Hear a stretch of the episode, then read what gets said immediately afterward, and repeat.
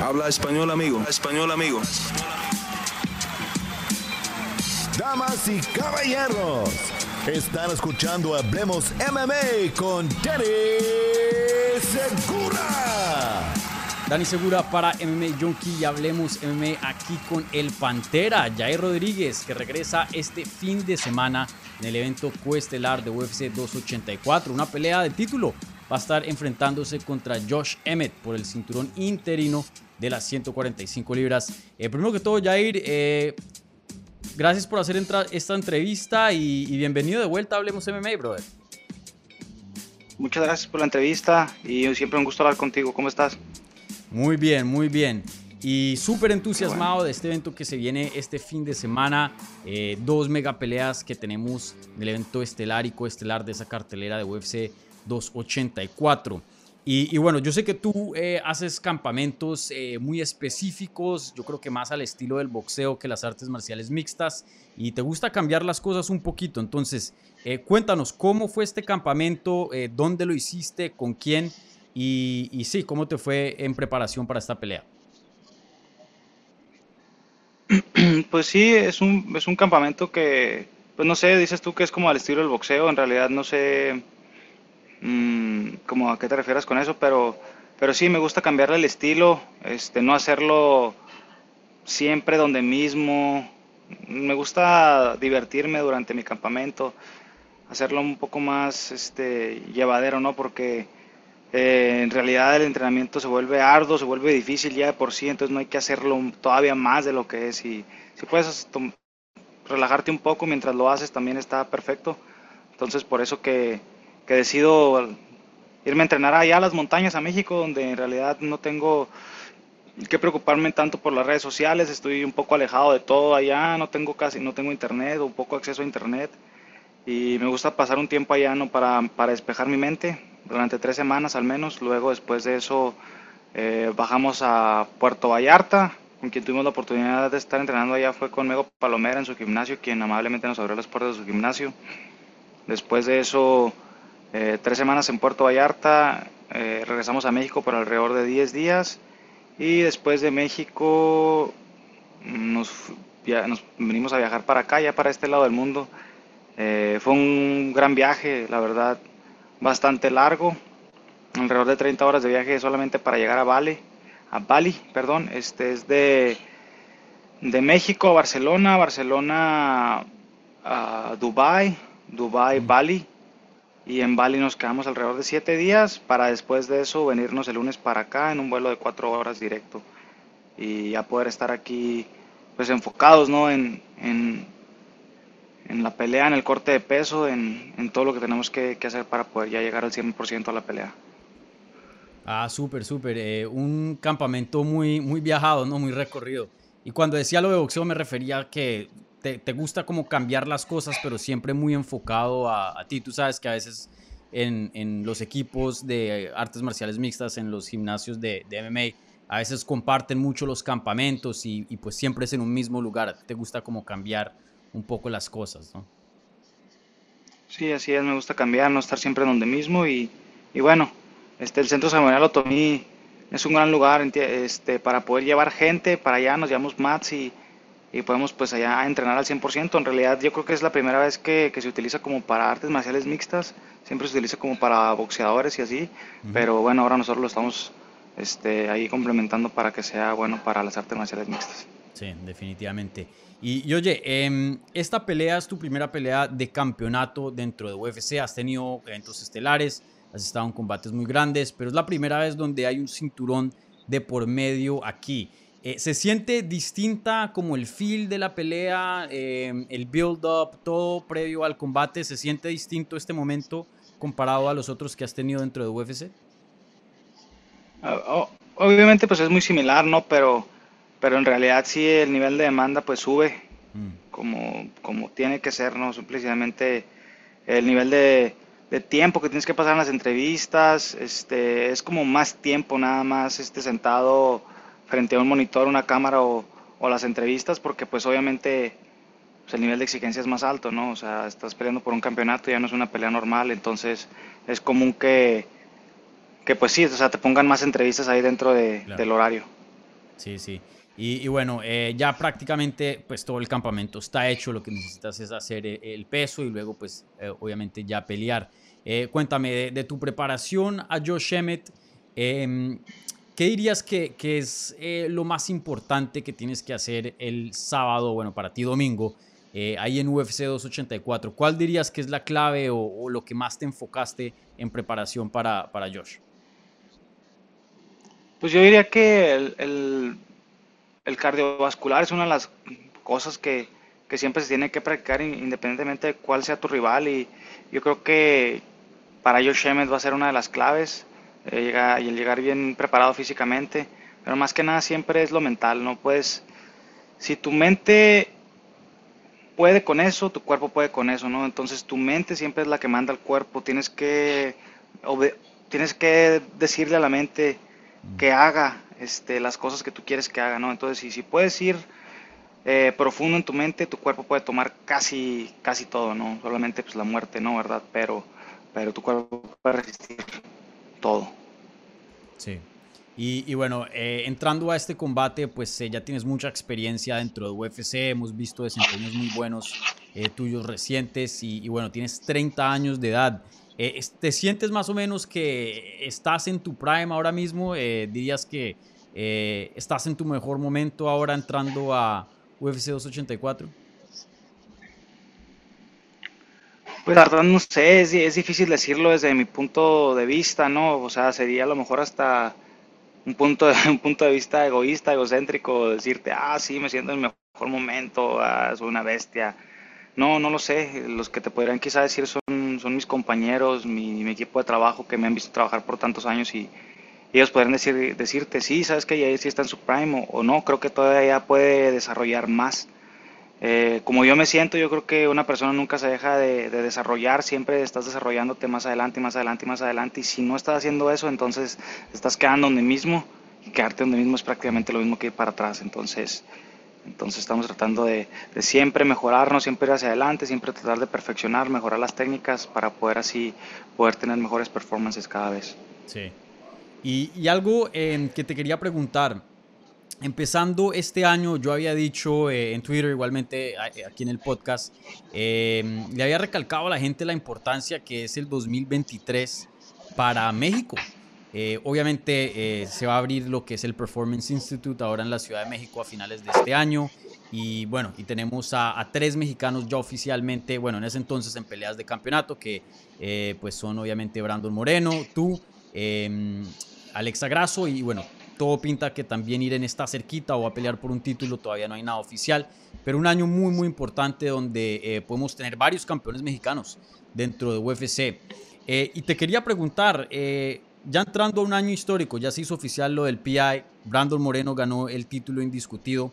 Em, entrando a, esta pelea, obviamente ganar trae muchas recompensas personales, ¿no? El título, fama, dinero, más oportunidades, etcétera, etcétera.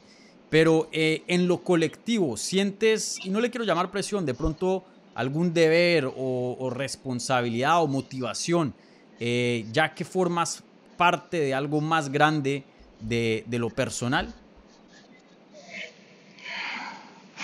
Es algo que me ha costado bastante trabajo poder asimilar durante lo largo de los años porque no es algo fácil, es que el, el, poder llegar a una, una, posición como la que nosotros están, la que nosotros estamos, pues es difícil ya en general, ¿no? El, el nivel de exigencia que se requiere es bastante alto. Es algo que los atletas jóvenes deben de entender, o sea, esto es en realidad un trabajo arduo, difícil, un trabajo que nunca para. Este, el ser una figura pública no es nada fácil. La fama, tú dices que a lo mejor es como algo positivo, yo no lo veo tanto así, la verdad, es algo, es algo muy difícil con lo que se tiene que lidiar la fama, ¿no? El ser conocido pues mundialmente, donde quiera que llegas te conocen y, el ser un, un, buen ejemplo, no solamente en tu casa, ¿no? Sino ser un ejemplo en todas partes del mundo es algo que me ha tocado, me ha costado bastante trabajo poder asimilar porque pues yo trato de ser yo, siempre sencillamente yo, divertirme y, pues es algo difícil, ¿no? Es algo completo y totalmente difícil, pero es algo con lo que, con lo que estoy lidiando ya de por sí, entonces si ya estoy con esto, si ya tengo que vivir a través de todo esto que, que ya estoy viviendo, pues entonces más vale, más vale hacerlo de la mejor manera, ¿no? Poder apuntarle a lo más alto, llegar a lo más alto, tirarle a, un lugar así a lo máximo, ¿no? Entonces, este, listo para, para lo que viene, o al menos eso creo yo que ya estoy listo para poder enfrentar todas estas adversidades que están, que están por venir. Sí. Todo el nivel de exigencia que está por llegar, lo que estoy planeando hacer, no eso. Entonces, va a ser interesante ver cómo reacciono a, eso mismo, ¿no? Al nivel de exigencia, a, hacer un buen ejemplo, no solamente para mi nación, sino para el mundo en general y, ver cómo puedo mantener esa, esa buena racha de, de, victorias y de positivismo para poder así impulsar a las nuevas generaciones. Sí. Y, vuelvo a digo, un año muy especial para México. Eh, tienen varios contendientes top eh, retando por un título en este año. Eh, y, hablando con Brandon Moreno, pues me, me contaba historias del el programa de desarrollo y, él tiene mucho, mucho respeto y, muestra que me dice que tiene mucha afección y, te quiere mucho. ¿te, ¿te, imaginabas estar en esta posición con Brandon? Mirando hacia atrás cuando apenas eran unos jovencitos en el programa de desarrollo, ni siquiera dentro de UFC. ¿Alguna vez pensaste en el 2023 los dos vamos a estar peleando por campeonatos?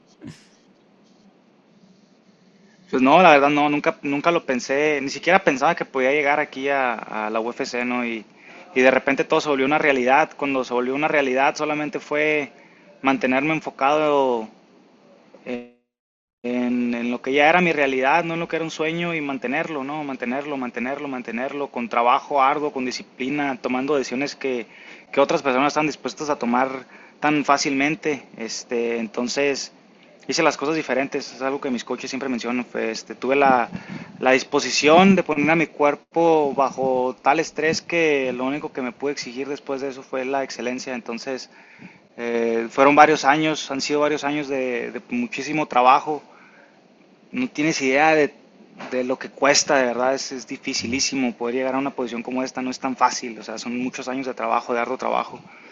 Y, tienes que aprender a conllevar todo, ¿no? No todo, no todo debe de ser tan difícil, o sea, tienes que aprender a, a llevar tu vida y encontrar un balance entre la diversión y el trabajo duro, el trabajo arduo, entre, entre darle placeres a tu gente, a tu familia, a tu país y darte placeres tú mismo, entre ser un buen ejemplo de de una persona ética y moral, tanto de una persona que sabe divertir y, es una mezcla de todo, ¿no? Es también aprender a vivir, porque a mí nadie me puso en esta posición ya sabiendo cómo hacer todas las cosas, ¿no? He tenido que aprender durante el transcurso de mi vida en cómo hacer todo esto y, y no soy la misma persona que empezó peleando, he ido cambiando, me he ido transformando, me he ido moldeando poco a poco y, y bueno, estoy buscando ser la mejor versión de mí, cometiendo errores en altas y bajas, pero bueno, aquí seguimos en el camino y listos para, para, finalmente coronarnos campeones este domingo 12 de febrero acá en Australia, 11 de febrero allá por, por México y, contento de todo lo que se viene ya por delante. Sí, sí, definitivamente. Y, y oye, eh, un par de preguntas más antes de terminar. Eh, Volkanovski obviamente va a estar peleando en el evento estelar, que es el campeón eh, actual de las 145 libras. Va a intentar conseguir un segundo cinturón contra Islam Makhachev, allá en las 155 eh, ya habíamos hablado anteriormente de, tu, de cómo piensas que va a ser el combate y eso, eh, pero te quería preguntar, ¿hay algún, mm, no sé si miedo sea la palabra correcta, pero, pero hay alguna, em, se te pasa por la cabeza de que de pronto Volkanovski, si es que llegara a ganar el título, no regrese a 145? ¿Has pensado en eso?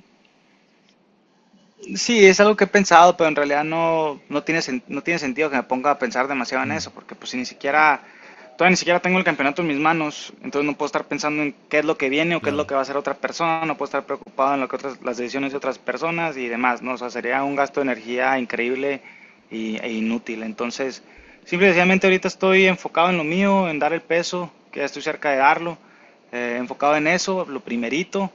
Eh, gracias a Dios mi familia ya está aquí, una de las cosas que también estaba buscando ya que, que llegaran, los quería ver. Eh, y contento, ¿no? Contento, emocionado, disfrutando el proceso, solamente esperando que llegue el momento para poder brillar una vez más y, ya Dios dirá, ya las cosas y las situaciones, las circunstancias, todo dirá qué es lo que viene después, por lo pronto simplemente enfocado en el aquí y en el ahora. Y, en cuanto a ese evento estelar, eh, ¿sigues pensando que la probabilidad va a favor de Islam Makhachev o has cambiado de, de pensar en cuanto a cómo podría ir ese combate? no cuento fuera a Alexander Volkanovski ni un poquito, no lo cuento fuera para nada. Es el número uno libra por libra de todos los pesos, de todas las categorías de peso por un motivo. Pero sigo pensando que Islam es un peleador que no es de si va a poder llevar la pelea a la lona, es cuando la lleve a la pelea a la lona. ¿Qué tan preparado va a llegar este Alexander Volkanovski para poder defender lo que viene en ese momento? Entonces va a ser interesante ver si Alexander Volkanovski puede finalizar la pelea pronto en los primeros rounds, inclusive en el primer round, porque yo creo que conforme pase la pelea, Islam tiene un poco más de posibilidades de derribar y controlar, derribar y controlar, derribar y controlar, no dejar que Alexander Volkanovski haga su pelea, inclusive posiblemente someter en los primeros rounds este, dentro de la pelea. Ah, acabamos de ver cómo sometió a Oliveira, es un experto en Jiu-Jitsu y lo hizo ver fácil. Eh, no digo que sea fácil, yo digo que lo hizo ver fácil, eso habla del nivel que tiene Islam, entonces va a ser interesante ver cómo, cómo Alexander Volkanovski se desenvuelve ante este peleador va a tener que moverse bastante, mantenerse muy fuera de rango, entrar muy rápido y salirse en ángulo súper rápido para que no pueda Islam llegar a tener mucho contacto con él, no pueda cerrar distancia, que no lo pueda tumbar. Es dependiendo de la estrategia, por eso estas peleas son tan interesantes. Depende mucho de la estrategia que cada uno traiga, ¿no? O sea, si Alexander Volkanovski trata de, de medirse en la lucha con Islam, va a perder. Si trata de ser más inteligente que él, mantenerse fuera de distancia y hacer la pelea a puntos, entonces puede ganar.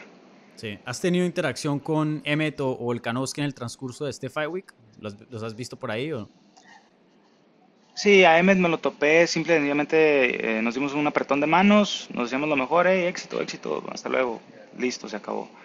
Eh, lo que es de caballeros. A Islam me tocó verlo, me tocó saludarlo, preguntarle cómo está, se siente bien. Este, mi entrenador de striking, Mike Valle, tuvo la oportunidad de entrenar con, con él y con Khabib en, el, en sus campamentos en Dubai porque también entrena a, este, a Mohamed Belal, a Belal Mohamed, y este, bueno, pues tuve la oportunidad de entrenar con ellos también allá en, en Dubai y, y, bueno, aprendiendo un poquito también del estilo de entrenamiento de ellos para poder implementarlo en el nuestro y, y ver qué sale, ¿no? Ver qué tan bien preparado vamos a llegar para esta pelea, vamos a ver qué, qué, qué tanto aprendimos, qué tanto hemos hecho bien para este campamento y, y bueno, me siento bien, me siento contento, fuerte, emocionado, listo, casi en peso, todo está yendo viento en popa y solamente queda esperar. Excelente. Bueno, Jair, toda la suerte del mundo. Vuelvo y repito, este sábado para nosotros, domingo para ti, UFC 284. Jair Rodríguez se va, a estar, se va a estar enfrentando contra Josh Emmett en el evento coestelar de la cartelera por el cinturón interino de las 145 libras. Una pelea muy, muy buena, súper importante, obviamente no se la pueden perder. Así que muchas gracias, Jair, y toda la suerte del mundo en tu combate, brother. Muchísimas gracias. Siempre un gusto hablar contigo, hermano, y gracias a toda la gente por el apoyo. Nos vemos por ahí pronto.